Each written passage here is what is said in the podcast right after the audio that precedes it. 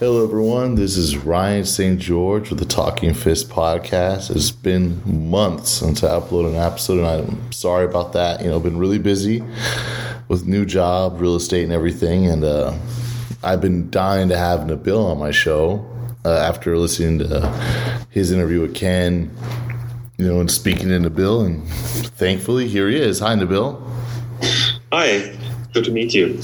Yeah, um, we've been speaking for a few months now, probably over a year now. I don't even know, but uh, you were there when I had my previous job. Now I'm working here, and we both dealt with COVID and everything, and it's been interesting. It's true. Yeah, But now we're back. but, I'm sorry. But now we are back. Yeah, we're back, back and better. so I don't want to totally rehash everything you talked about with Ken, um, but I, I, I just I guess kind of go over some basic stuff again, and then we're going to do a, deeper dive. I, I remember before I interviewed you, before this interview, I was thinking, man, I'm going to get all my Taiji books together and like read these like weird things and and like see if Nabil can decipher it and translate it to common English. Do you get what I'm saying? but I was like, nah, maybe next time. This time, not, Okay. not this time. um, okay, so I, I remember you saying you did martial arts before you did Taiji. Is that correct? Yeah, as a kid, I mean, I grew up in, in central Germany in uh, in a pretty small town, so there wasn't really much I could do there. So, um, I but I could manage to. Um, I think we drove like twenty kilometers to uh, get me to some Taekwondo classes. So that's what I where I basically started, and I didn't really do it too much, to be honest. Like for a couple of years, I don't know, but I always kind of like continued with the practice. So that was my yeah my childhood experience to martial arts, I guess. How long did you stay in Taekwondo? Just a couple years, you said. Yeah, just a couple of years, and then it was really because it was really difficult. Like my father died, and then it was difficult to get out there, and um, uh, because yeah, it's all like like small village stuff, you know. It's um, so basically what you could do there was like um, soccer. You could play soccer, and that's basically it. Maybe a bit of handball. you know, you, Right. you couldn't really do much, so it was difficult. But I always like practice for my. I kept on practicing for myself. So later, when I went into Taiji and what we call Chinese boxing at the time, it I, I think it's still kind of helped me because it was like yeah such an early childhood experience in a way. Mm-hmm. And yeah, I always think the flexibility of Taekwondo probably helped you pick up stuff a bit easier than other, be, you know, beginners in, in mar- other martial arts. I would assume, right? Yeah, and I think it's just like the the, the coordination stuff, you know, like hand foot coordination and stuff. So I never really had problems with flexibility anyway because I'm a bit hypermobile, I, I guess. So like family genetically wise. So, um, but I think the coordination stuff it's really good. I mean, I think whatever martial arts you do as a kid, if it's not like hardcore competitive, it will definitely hone your your movement skills. Yeah, kid, kids shouldn't be doing full contact striking. Yeah. Um, so, how did you find uh, Taiji? Well, I was uh, basically I was studying in England at the time, and and one of my my at the university or like at a college. So one of my my mates there, he said he was doing like Taiji, and I was like, "Whoa, what is that?" And he was like, "Oh, it's like meditation mixed with martial arts." So that kind of got me hooked. So when I came back to Germany, I, I thought, "Oh, okay, I have to kind of start doing that." And because I always thought like, oh, I'd like to go into Asian culture, meditational practices at some point. So I thought, okay, maybe the martial arts really like, like motivationally, it's it's like really helping me uh, because I just like doing that sort of thing, you know. So I thought meditation is maybe a bit too boring for a 20, 21 year old. So, well, it's not really what I think nowadays, but that's how I was back then. So, and then I just looked at, um, I tried to find a teacher and one of my friends, she said like, oh yeah, we, uh, we have this teacher around. So he's doing like street fighting once a week. So I thought, okay, if that's what Taiji is, so we, we go there, and uh, that was basically my first first Taiji uh, class. Yeah, and that was in Germany, right? Yeah, that's in Germany, in Hanover. It's like pretty yeah, in central Germany. Okay, what was the Chinese martial arts scene like in Germany at the time? I think it was. I mean, that was in the '90s, so everything was like. I mean, that was pre YouTube, but it was also even like pre internet almost. You know, like uh, most schools didn't have websites and so everything was a bit more difficult to find out actually like nowadays you know basically everything once you google uh, use google but now back then it was i didn't really know too much about it. I mean there was like some really super commercial stuff like supermarket kung fu you know? And then sometimes you might have like very authentic teachers like strewn in between but you need really to have some word of mouth to to get to know them. And also like to find out anything about lineage. You know, back then, I mean, when somebody told you, "Oh, I I'm, i was learning in I don't know the Chen Fa-Ke lineage or whatever," you would just basically believe them, right? because right. you couldn't you couldn't know anyway. So, um, like in the '90s, yeah, everything was like really difficult. I don't mm-hmm. know. And then Tai Chi, of course, it always had this hippie kind of touch, right? right? So uh, just because of the way I guess it was, it, it basically came to the West. Especially, I think the United States is the one that really pushed that hippie Tai Chi stuff. If I'm not mistaken, it was pretty prominent here, and it probably had an effect over in Western Europe pretty heavily, right? Yeah, and I guess like um, then, I mean, there was more exchange, of course, between the US and, and Western Europe. So, of course, a lot of this sort of culture was basically the same, I'd say. You right. know, like uh, also we had like teachers from the US. Actually, the first school I went to, um, it was actually being founded by by an American guy who, who lived in Germany for a while. So you know that. So I think the, it's probably very similar to the US uh, at the time. Mm-hmm, mm-hmm. So looking back now, when you did that Tai Chi class, like you were just told it's Tai Chi, they could have said it was anything and you would have believed it. But what what exactly was? I mean, I don't know. We can't say exactly, but what do you? What was it basically? What do you think it was? Was it Yang style or Chen actually, or was well, it just that guy doing his own thing? You you mean what I was studying at the time? Yeah. Yeah, that was. I mean, my teacher said he, it was like a mix between Yang style and Chen style, but um, later looking back at it, I thought it was always like the the Chengman the Zhengman Ching form. You know, the classic Zhengman Ching form. The mm. what is it like a 37th form or something? Mm-hmm. So it was very very uh, like Zhengman Qing uh, like um, related.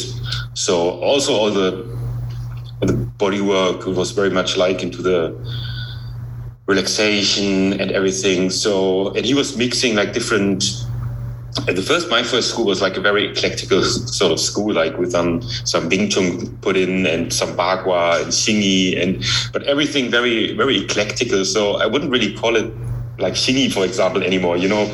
But um, at the time, it was basically like I think the the main aim was like trying to make um, to understand what the external movements were about and testing them uh, in a practical way. Mm-hmm.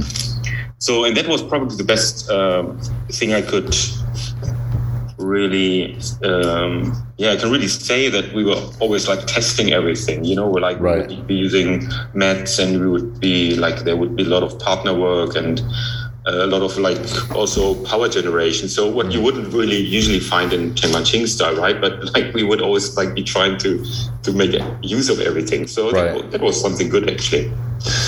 I noticed some schools maybe they don't have the best content sometimes, but they're always trying to evolve and trying to test things out, which actually can make the difference in a lot of ways. Would you say? Yeah, definitely. I mean, if you're uh, detached from the practical use of the arts, then it's uh, no use. Mm-hmm. You know, like if you if you're just like having a tradition which um, which is functionally not applicable, then well, it's it's a dead tradition. So it's it's not a real tradition anyway, you know. Right. So I, I think there needs to be like a like a positive tension between sticking to what you learned, like the tradition you learned from and the lineage and and all this. But of course, you have to bring it into life yourself. Otherwise, things won't work, right? So I think um, that's always a tension we have, like learning something, learning by heart, learning like uh, so you, you can intuitively like kind of make use of it and stuff, but also like testing it and thinking about the things. Like I remember like Chen Yu much much later. So for example, when he was like teaching push hands to me, you know, he was like very meticulous about every jin he would use. You know, he would like, oh, okay, here you do this, and then if the if your opponent answers with this, you do this jin. You know, like, and so he was very meticulous and going on like this for like I don't know, ten minutes or so, and then at the end he would say, okay, now you go and teach them, and um, you think about it yourself. You know, I can't teach you every jin. You have to like make use of it, and you have to develop it by yourselves.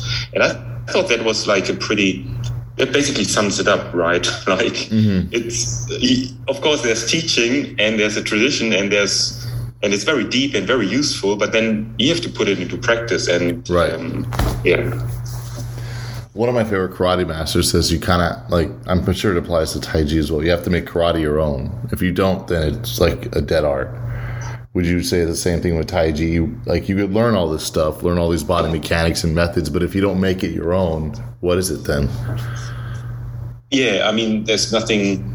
It's like basically externalizing the art. I think if you don't make it your own, it's like it's never internalized, right? So it's not not an internal martial art in a way, you know. I mean, that's a difficult term anyway, but Right. I think um, you're perfectly right. You could basically you can do it with any art. I mean, like as a musician, if you're just like playing songs, but you're not like you don't fill the songs with your own emotions, with your own thoughts, then it's like dead, isn't it? So I think you can basically say that about a lot of human activities in a way. That's true. Um, so going back to that school, how long were you there? Um, I never really. Uh, I don't know. I, I I think I basically started. I, I definitely five to seven years. I practiced quite diligently, and then I uh, started to also uh, do some Chen style. Um, so yeah, and then I did that for a couple of years, for like another five, six years. So there was a bit of like an overlap between those arts, you know. So it's a bit difficult to say exactly, but so I had like when I went to Chenyu to see Chenyu, I was doing all those things like for 10, 11 years, 12 Okay. years maybe, in a quite an intense kind of way. Interesting. So you were already a very serious martial artist before you went to see Chen Yu, correct?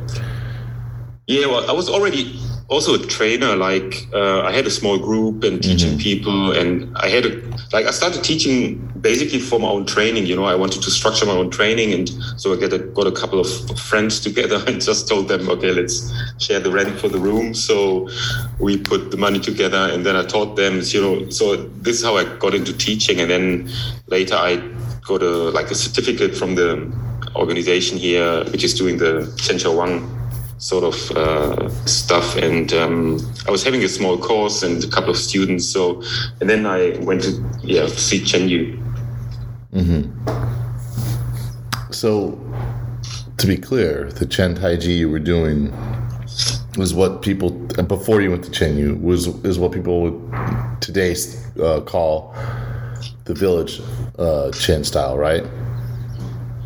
Yeah, it's like yeah, exactly like Chen Chen Village or Chen Chen Wang. I don't know, like um, what people call it, but yeah, Right. something like that. Like the big frame, like probably like to be more correct, like the big frame style in Chen Village or something. Yeah. Okay, and then uh, to be simple, I guess Chen Yu is that the Beijing line.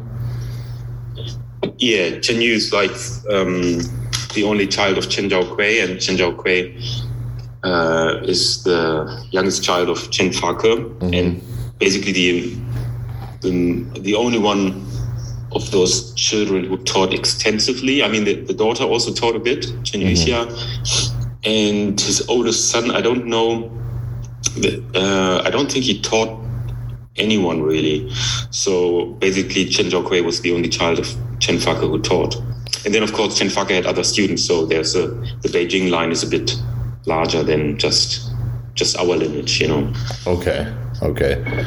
So it's not impossible to find the Beijing style Taiji if you went to China, right? There's there's a few people that could teach you. You think? If you're saying like if there are a couple of people teaching it, you mean? Yeah. Yeah, I mean they have different like also organizations like uh, a lot of these like because Chen Fake, I mean he became very popular as you probably know. So mm-hmm. uh, he had a lot of students, and a lot of those students also built their own like organizations or associations or however you want to call them. So. Um, and then I mean basically you can look up uh, different yeah some different styles. You you will also notice a couple of differences there. So but of course you can also just um, go to see my teacher or my teacher's son and he's teaching in Beijing. So um, and also he's got a couple of tudi in other cities. So that's something you could definitely do. Right. And in the west we got you and Marin right? Yeah and then there's uh, Boris uh, in the Ukraine. I don't know if there is a lot of teaching, of course, at the moment because the situation is very difficult. But right. um, then I've got my uh, my kung fu brother here in, in Germany, Konstantin, but he's not teaching much. But um, we are doing a lot together mm-hmm. always. Yeah, and then I mean there are a couple like Hans uh, in uh, Hans O. Uh, he's in uh, in Korea, but a lot. Yeah, some some of them are not teaching much. So um, I think there's only a bunch of us who are teaching a lot. Yeah. Okay. So to be honest and direct, uh, you did the, the village style, then you went to the, the Beijing style. We're just being kind of simple right now with, with our phrasing. Um, I know things can be things can be a bit more complicated, but just to be simple and quick. Um, what happened? I mean, how? I mean, did he say you have to start over from the beginning? Or do you say, okay, that's good, let's just make some minor? You, you know, you can't see me. You put a, you just put a smile on my face with your question because I have to remember, like, I have to like kind of get back into my former self. You know, like at the time, I actually I didn't. Okay, I thought I really understood what Chen style was about. You know, I thought it was like, oh, okay, I know what this is about. I have to train more, but I basically I know how to practice this. So. Mm-hmm and I didn't know much about all those like differences at the time. You know, I thought, okay, Chen styles, Chen styles. So um, when I decided I'd like to go to, to see Chen Yu, then um, I thought it's it was mainly the reason I, I, saw I saw videos and pictures of him and stuff, and so thought, okay, that's like one of the best, uh, if not the best person in, in like for me personally speaking, uh, in that style. So I really want to see that see him to just to like understand how how he feels, like you know how he how he moves, and uh, I didn't think he would be teaching me a lot of new stuff because I thought I would basically I already understood Chen style, you know. So, mm. so that's why I have to laugh a bit at, when you ask this question. So when I uh, went over, I mean, he was very nice to me, and especially in the beginning, he's always like, "Yeah, you put a." I mean, he saw he, I put a lot of work in, but I mean, then he starts teaching you the basics, and usually, like, I didn't really understand that what he was teaching was any different at the time. You know, I thought, oh, okay, this is how this is being done. So uh, only afterwards, I slowly, slowly found out, like, oh, okay, it's uh, the weight distribution is different. You know, the weight, uh, this way the, the the legs are structured is different. So I would say the method uh, he taught slowly crept into my body, and and um, then at the time I understood it, I just I couldn't do anything but those forms anymore. You know, I mm. so I, I, wasn't actually trying to to learn something new, but it it just happened to me. You know, mm-hmm. so at some point I just decided, okay, I um, in the beginning I tried to, to learn. You know, I I learned the 75 form and the 83 form in the Chen Wang line, what they call Laojia and Xinjia, mm-hmm. the, the old frame and the new frame. And then, of course, Chen Yu doesn't call it like that. So I learned his form. I started to learn his form. And then I thought, okay, that's really super complicated because then you just stick to the external choreography all the time, and that's of course not really worthwhile. So I just uh, stopped doing the the 83 forms from Chen Wang right away. So, and then later I, I stopped doing the 75 forms just because I didn't really know what to practice anymore in those forms, you know, because Chen Yu's forms felt so full and, um, yeah, incredible and like super detailed. And I just wanted to conserve that also, you know. Mm-hmm. So, mm-hmm. it's, it's weird. Like, I, I don't do Tai Chi, but when I'm watching the two of them, if I'm being honest with you, they look like completely different martial arts almost. Yeah, I think that's true in a way. It's um, it's also something like I didn't expect, and I didn't really see at the time. But um, so you, you're much more uh, attentive than me at the time. So, but I have a couple of martial arts friends who say the same. It's like um, that like the the Chen Yu forms really kind of stick out, uh, and they don't know really know why because they're not usually doing the, those uh, forms, but that they just notice there's uh, something different. Mm-hmm. Yeah, and I mean, I think it's you could sort of sum it up in a way. It's like externally, of course, it is all Chen style. You know, it's like all. Uh, you could say it's all the same externally because the forms are all, in a way, externally the same, but similar shapes, right? But maybe not the shapes. same mechanics or weight distribution. You would say. Yeah, not not like the mechanics. I wouldn't say, but it's like just like the external shapes are basically the same. Right. But then what you do in those shapes uh, is like just completely different. Mm-hmm. You know, I. Um, you, you start with the feet, like what the feet do. You give them some sort of intention. You put some you could say you put some jin into the, the feet you know like some force. Mm-hmm. and then you do the same with the with your thighs with your knees with your hips. So you're always like putting some sort of intention and some activity some structuring force into those parts of your body.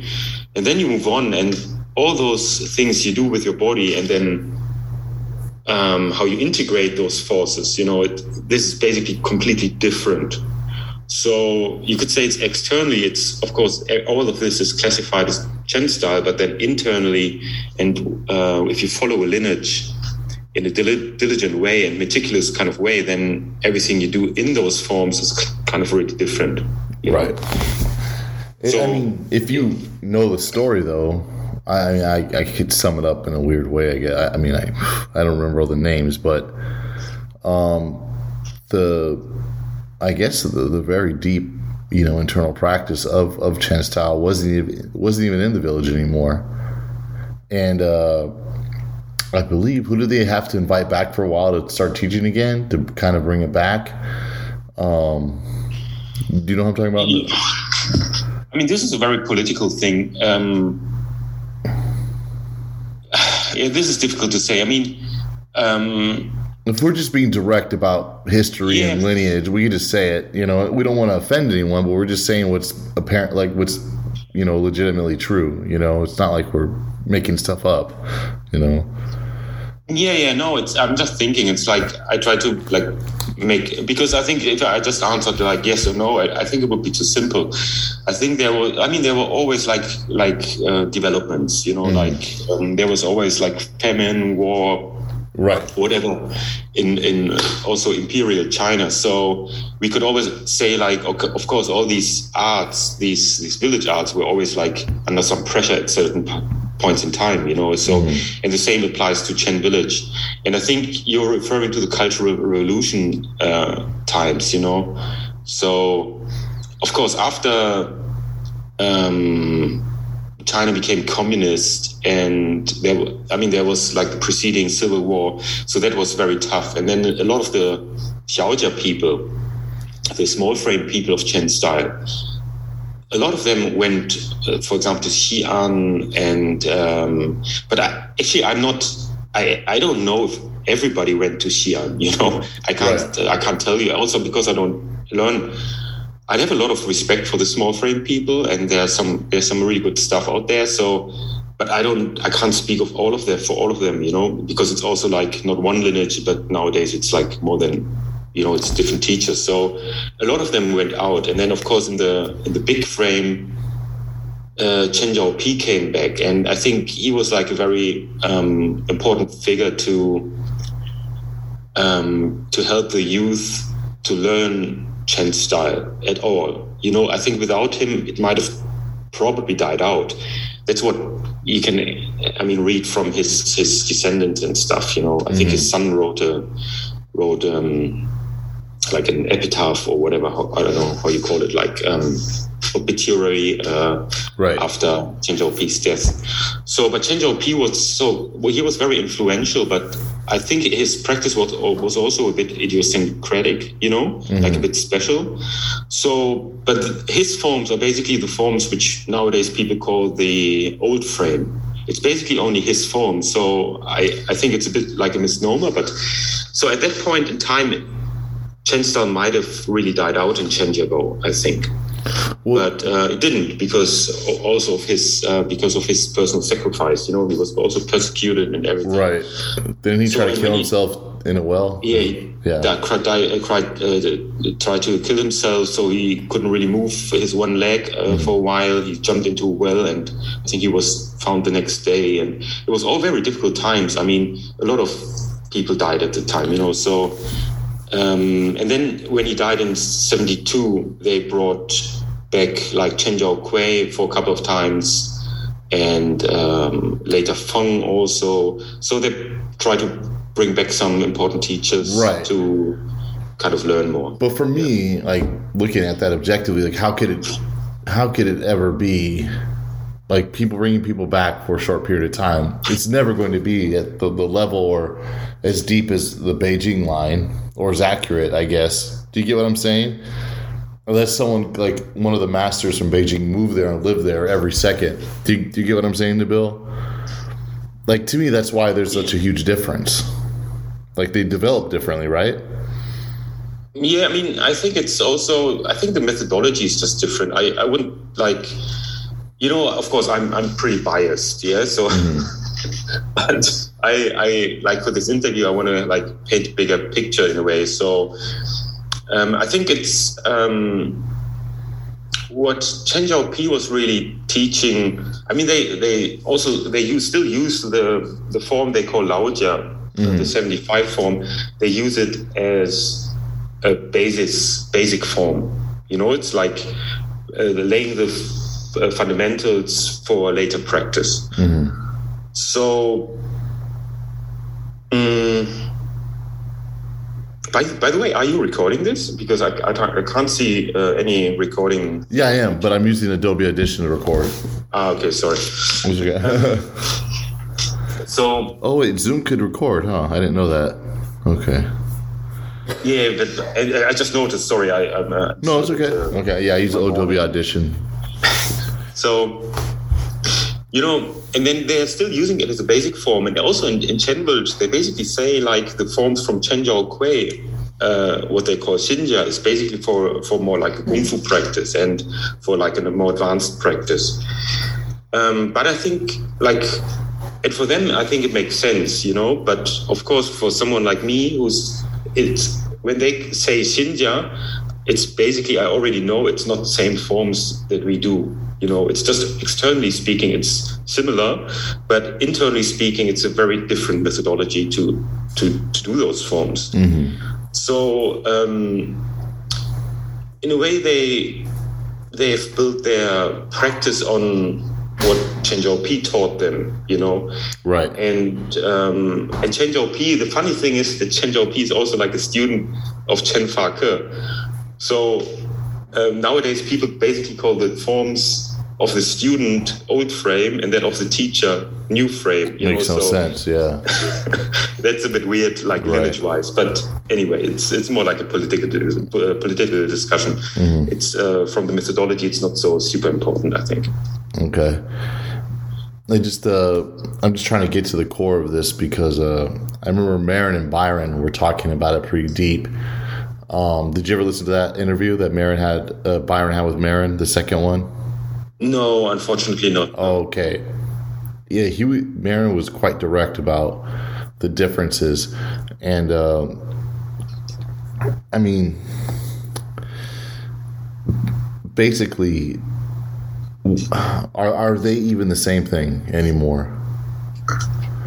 Because it looks like to me, like I mean, you know, a lot like when I see like the Chen Village guys spar, it looks like they're just doing shuai jiao in a way. You know what I mean? Um, or bad judo. Like I don't know, are, are they even the same thing anymore? In your opinion? Um. Yeah, I think. I mean, they don't look the same at all. So.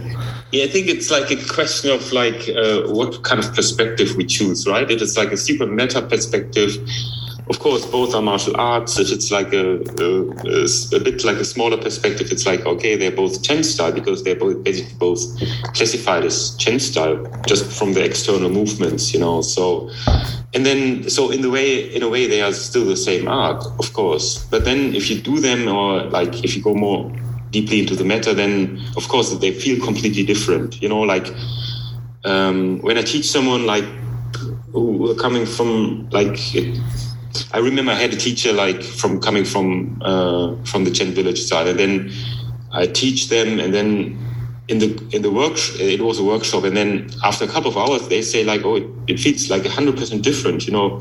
And I always tell them like, don't think about you're doing tai chi, you know, that just think you're doing something like completely different, like karate or something. So try to put the the body work into a different category in your in your brain you know mm. otherwise people will always mix it up and kind of lose it. So it, from that perspective um, I, I, would say it's not the same art yeah it, like you know as a coach i wouldn't say it's the same art because i can see that people don't make the same progress when they have that approach right? Right. So but of course it's still Chen style. So you know it's like different like what kind of perspective do we take on, on the issue you know? Mm-hmm.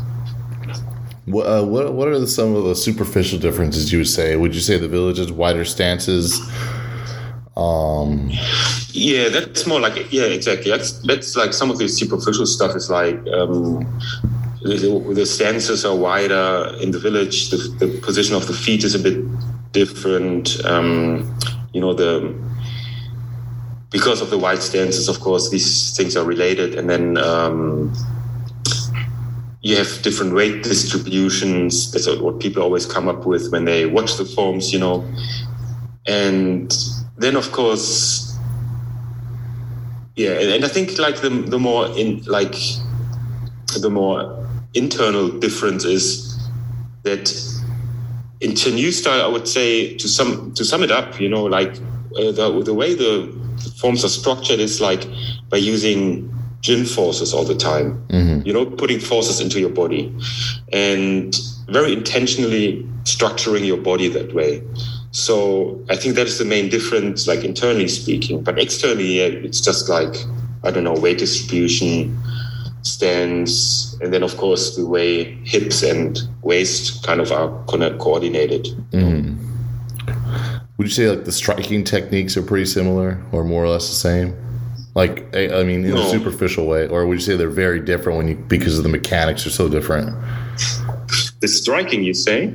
I think it's. Uh, yeah, I think the the whole, all the the shapes um, in the hands are basically super different because you know what we always um,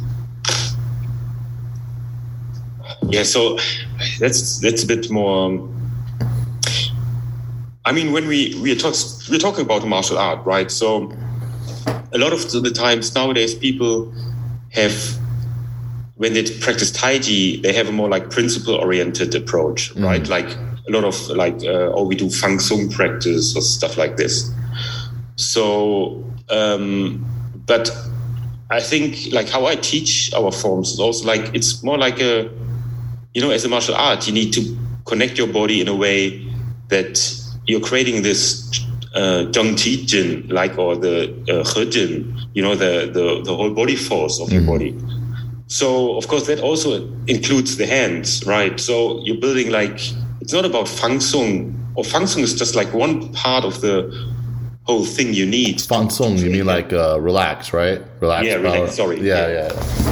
So, you know, people are always like, oh, that's a principle. And in Tai Chi, quite often we hear that. And I mean, that's okay. Everybody can do what they want. But uh, what to me, what often happens is that the arms are just like super disconnected from the rest of the body because mm-hmm. when people start to relax, they usually mean the arms, you know? Yeah. So, uh, but I think if we take this whole concept one level further and we're still talking about martial art, then of course you have to like connect your arms and your hand shapes and everything to your body core. So, and then of course, when you've done that, of course, all the striking is basically different from what you did before, right? So, Very well said. Yes.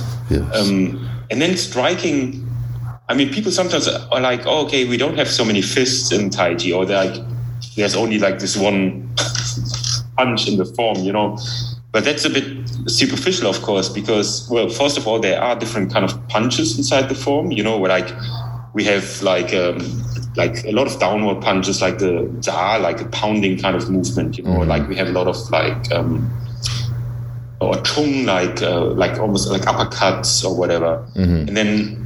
Uh, but also all the hand for, hand movements, they're also like kind of strikes, right? Like a lot of the shapes, because they're like functional, mm-hmm. They are multifunctional. You can like cut out with them, you can drill, you can grab, you can qinna, yeah, do joint locks and stuff. So, um, and a lot of that stuff is also like hitting.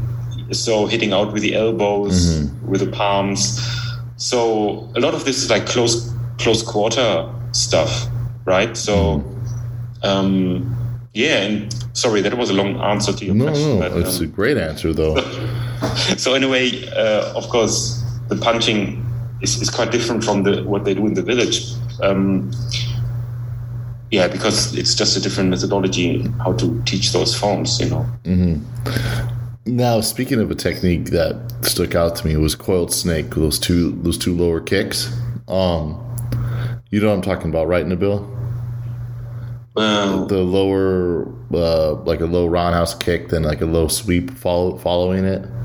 Oh yeah, of course, yeah, yeah. Yeah, I think it's called coil snake. I'm, I'm not sure. I'm sorry if I'm wrong. Um, I, I, you displayed two versions of it the, the, you know the the showy version and the practical version um what what would that uh like a technique like that um even that the mechanics and everything behind it is so different from the village would you say um maybe in that particular technique. I don't i don't know. I i think i would have to you know also i think when we're talking about the village, you know, there are a lot of different teachers there. So yeah, I shouldn't I shouldn't overgeneralize. Yeah, yeah, that's that's sometimes to me a lot of these people also have different uh, methods. Mm-hmm. To be honest, you know, so and I think you can also see a lot of difference between the 19th generation there and the 20th generation there. So I'm always a bit uh, careful to uh, just brush over all those different. What about your experience then? Let's just stick with your experience. Um, in the in this with this kick, you mean? Yeah. I mean, basically, if you want to make use of it, basically, uh, you make both kicks pretty pretty low. Mm-hmm. You know, you, you mean the whirlwind kick, don't you? Like. The, that, the, I'm pretty sure they're they're two low kicks. Like there it was a low roundhouse kick, I believe, to the to the calf. Yeah and then a, a low, like I guess a reap or a spinning heel kick to the calf following it. I'm not sure. Yeah, I think the, that's yeah. So I think you don't mean that movement. I mean, the first one's just like a splitting technique, right? You, it's like a, you're, it's a, like a kick into the, yeah, like a roundhouse kick to the the hips or the the upper thigh, and then basically the arms are doing like a splitting movement. So it's like a separating movement in a way, like wow. separating upper and lower body, you know. Mm. So and then the second kick is more like a like a like a folding sort of thing, like where you you're kicking to the to the thigh, but then the arms are like folding in, so you're kind of yeah folding your opponent in a way. Right down. I liked it because I liked how aggressive it looked. Um, because uh, when I see a lot of Taiji applications, a lot of it is qinna or you know, kind of uh, like upper body grappling stuff. Do you get what I'm saying? So when I, I saw you do that, it was it just really uh, it really stood out to me. I really liked it. Oh, really? Did I did I have a did I do I have that in public domain? I don't I don't even know. but maybe I have. I, I saw it on. I think it was on uh, Instagram. Oh, okay, interesting. Yeah, maybe, uh, maybe I, I don't, I can't even know. I am uh, now. I've become a social media person. I'm forgetting what I post about. but, um, yeah, I think like um, I, I'm always a bit careful, like to put out applications. Um, to be honest, um, also because like Taiji, I think it is actually quite aggressive as a martial art. Mm-hmm. You know, it's I don't think the image is quite correct. You know, like when they call it like a soft art or whatever, I, I don't think it's very correct. I think it's more like a, a very dirty sort of sort of um, street fighting art. Yeah. You know, um, because you have all the elbows in there. You have to. You, I mean, if you take this whole notion serious that a smaller opponent should also be able to win against a larger one, then you need to build in powers into your art which are nasty, which are small, which are like punct- punctuating, you know? Mm-hmm. So, um, because otherwise, I mean, if you're just having like long strikes and and long range things, a, a smaller opponent will never win against a larger opponent. Just let's be honest, you know. You're right. So you, you need to like build in methods into your art which are nasty, and uh, that of course, um, like kind of that shows in in your in the methodology of your form. So, but I also I don't like to like put this out into the public domain because I think it's like not a mindset I want to necessarily cultivate. You know, if I don't have like contact with people where you can build a relationship and you know they're Right. the same people. You know, like so. Um, I'm just want like because I think the public image is more like oh Taiji is like a very soft art and, and everything, but I, don't- I don't necessarily think it's true.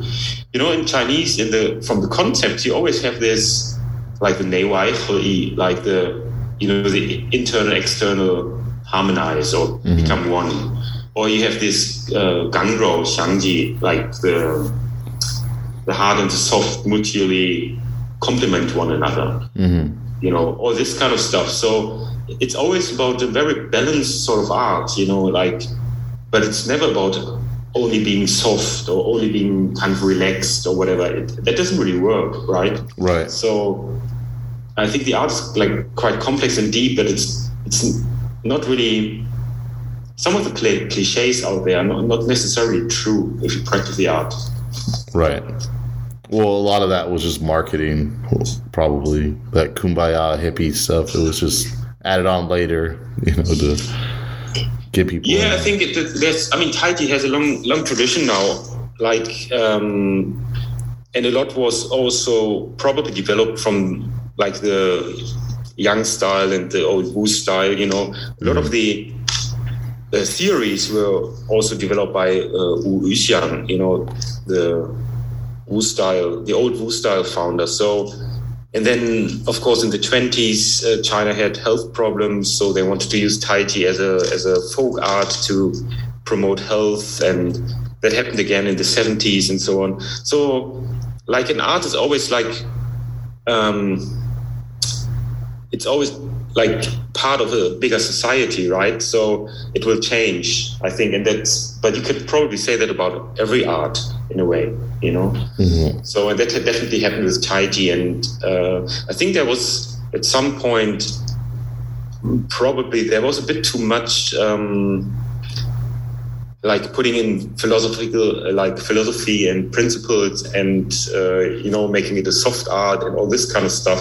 I think there was a bit too much effort to promote it that way, Mhm. and it lost a bit of uh, practical purpose at some point. Mhm. But I mean, di- uh, different lineages still maintain that. So it, it, it, I think it's very difficult to talk about Taiji as a as one art, you know, because there are now, I think there's like a lot of like a hundred Taiji styles out there with very different methodologies, you know.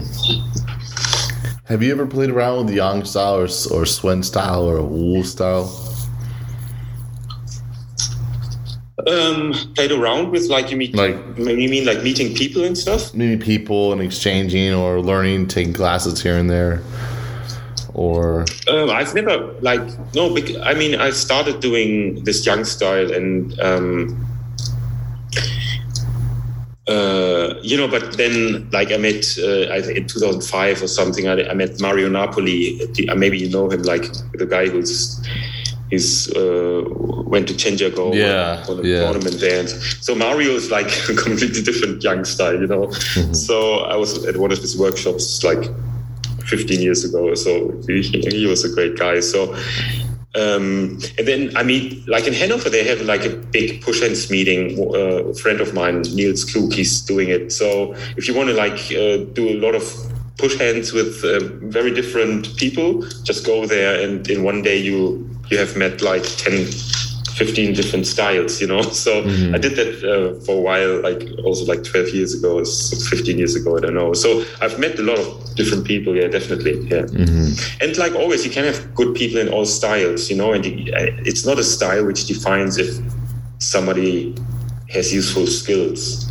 It's it's just not the case, you know. Right. Or it's like always there's a relation between what style teaches and the methodology, but then also what a person grasps and trains, right? So, and of course, if both come together, it's probably the best situation. Mm-hmm. Did you read any any uh, of the other Taiji books, uh, like on on Sun style or anything like that? Have you ever read any of that stuff?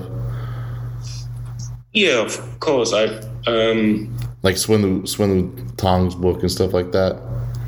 Yeah, I've looked at it. Yeah, I just um, a friend of mine who wrote, uh, just wrote a book on Sun Lutang, so he asked me to to read his uh, book, uh, and I read it in whole with all the translations and stuff. And I looked at the Yang style stuff. Uh, I can really recommend Barbara Davis, for example, the book uh, when she, she, wrote on the Yang style classics. Um, she also had all the Chinese text uh, in the back, so that's pretty useful mm-hmm. if you mm-hmm. speak Chinese. So.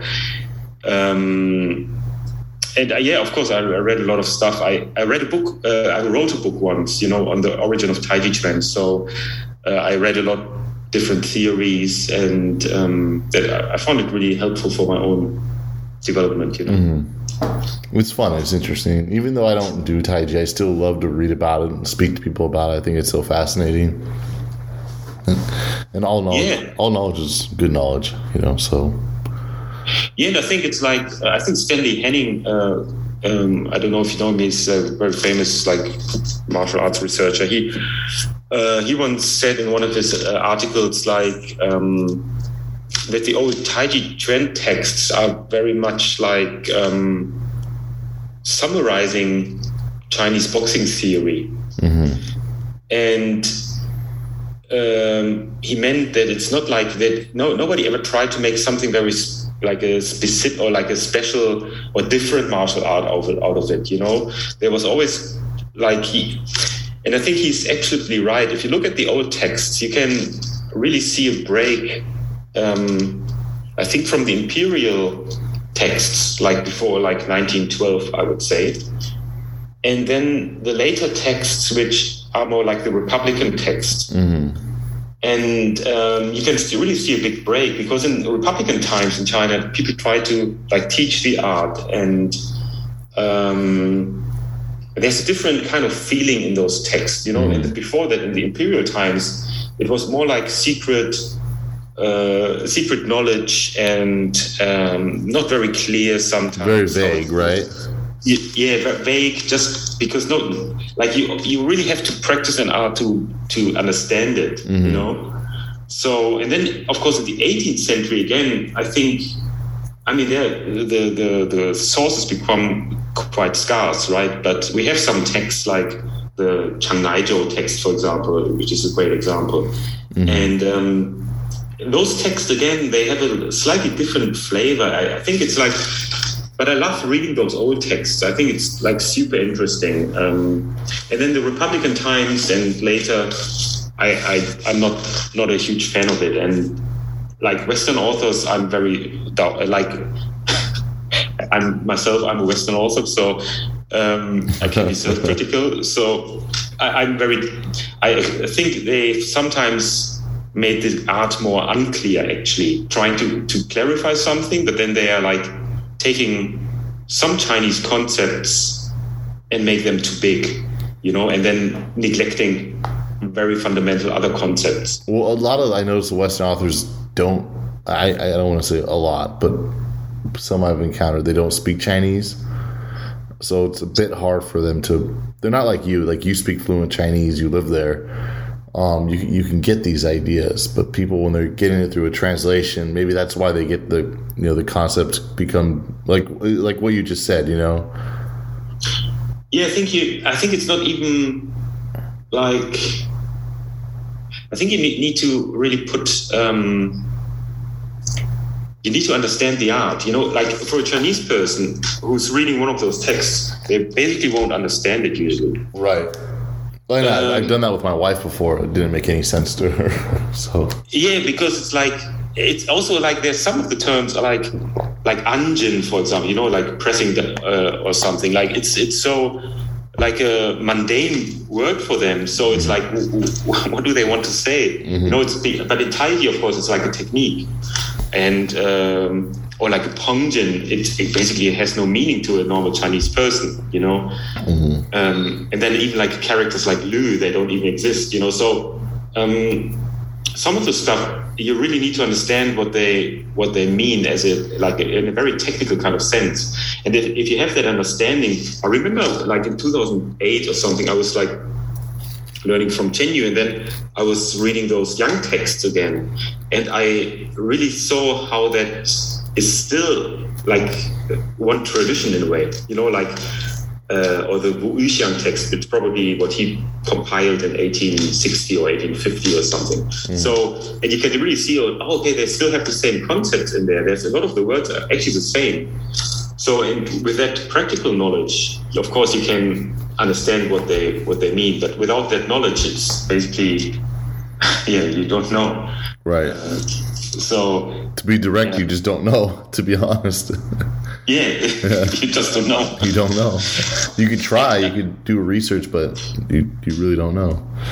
Yeah, and I think in the West, then what always comes together is like if people in the West read something about like oh pressing or squeezing or whatever, they think oh maybe that's mundane. It's like and they might not have have a lineage or something, so they think oh maybe it's more interesting to talk about chi, you know, and then right. what chi means and then they like to talk about Fang Sung because it seems seems so counterintuitive. Because for martial art to relax, it sounds yeah counterintuitive, right? So, mm-hmm. and then they stress those points when in actual practice, it's um, other things are much more interesting. You know, like Shenfa is like the, the most important thing. How do you coordinate your body? You know, and it's much more interesting than talking about chi all the time. Right. Okay, just, just let's let's talk about Shenfa then for a second. To your to your oh, to your average guy, average person that's interested in Tai Chi, and all they know about is Chi. Well, they think they think they know about. Sorry, it's my son. They think they know about Chi. Um, what what would you tell them about Shenfa? Well, I usually I try not to talk about Chi in the first couple of years, you know, because it's usually no use at all. Um, because people are trying to make something, yeah, like otherworldly otherworldly into it, you know, mm-hmm. kind of. So I just basically I teach a functional body work, I would say. You know, like how do you connect your body force with your hands? And then I just teach them like very simple stuff like if you hold out your hand and you want to ha- have it stable, then of course you can just like tense your muscles, but maybe it's like um, more useful to align your body. So then you can relax a bit more and it's like you don't lose so much power but also it's more efficient.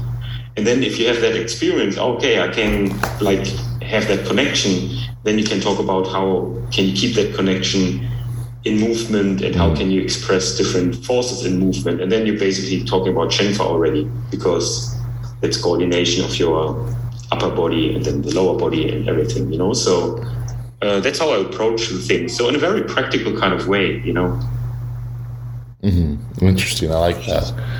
Um, do you ever get people that are so adamant about chi or the mystic, the mystical stuff that you know you kind of have to really bring them down to reality? Has that ever happened before? Of course, they're also like I'm not everybody's teacher. You know, it's like I'm not trying to be. I, I don't.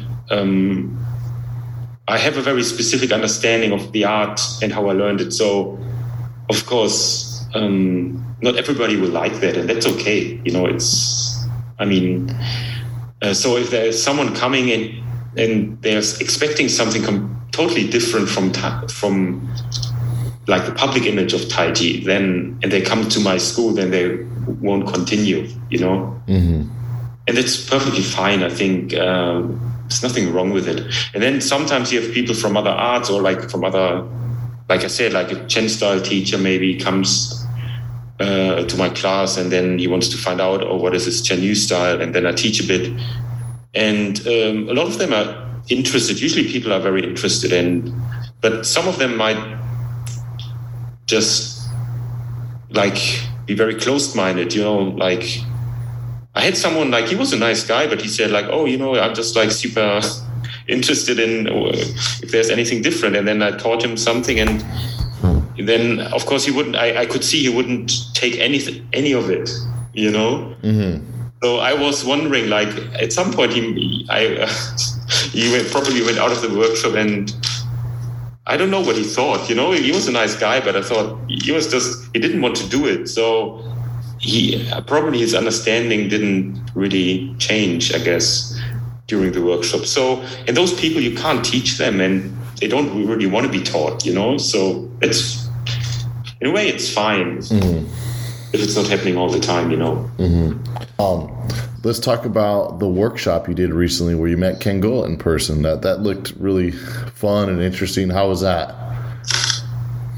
Oh, that was uh, super nice. Yeah, I loved the. Um, I mean, you know, I've been teaching a couple of these guys uh, for like almost yeah, two years, I think, so like during COVID. So I never met them in person, and that's of course great when you meet the first time in person. And um, yeah, and you, you already have like a like a real online bond in a way you know mm-hmm. like you're always like already like feeling like friends but then you meet them for the first time and it was great meeting ken of course and mm-hmm. some of the other people yeah how did you uh, like America? Was that your first time in America? No, I've been a couple of times. I, I think the first time as a in school, like we had a school exchange program, so a couple of Americans came over and stayed with our families, and then we went over and stayed with them. So that was when I was like 16 or something, and then I think I visited them two more times or three more times. Mm-hmm. Yeah. what can we do to get you here in Texas? Oh, I don't know. I don't, no, I, uh, I, I, I, probably I'm coming back. So I really like the US. Um, I mean, in a, in a way, it's coming from Germany. It's not like like a huge culture shock, you know. Right. It's basically the same. It's a Western country, so. Yeah, it's and Philadelphia was like to me it felt very similar to. Um, to the UK in, in a way, or to northern Germany. You know, like mm-hmm. even the buildings are very similar, or um, I don't know. It's it's so it's not a huge culture shock. You know, there's some some things are different, some some are the same. You know. How'd you like the food here? Um, it was alright. Um, I. Uh, like the cheese macaroni pizza was a bit uh, weird, but I never even heard of that cheese macaroni pizza. what is that? but then we have pizza Hawaii, so it's also weird. So mm. no, no, it was I, I, really liked it, and the people were like super nice, very open, open-minded people, very nice. That's awesome. Well, Nabil, I know you got to take your daughter to school. I'll stop this, uh, and then I'll edit it and. Uh, and then uh, maybe release this one first, and maybe in a few days we can do a part two. Is that okay with you? Yeah, sure. I hope it's fine, but uh, then you can go to bed too, right? It's, it's maybe it's. Yeah, I mean it's it's like one. It's almost one o'clock here. So oh no, it's twelve fourteen a.m. So it's okay. It works out. But uh, Nabil, I want to say thank you so much. It means the world to me. I know you woke up super early to do this. I really appreciate it. and uh, hopefully we can finish this interview soon. Okay. Okay, sure. Let's do it. Thank you, Nabil. You have a blessed day. Thank you. You too. Take care.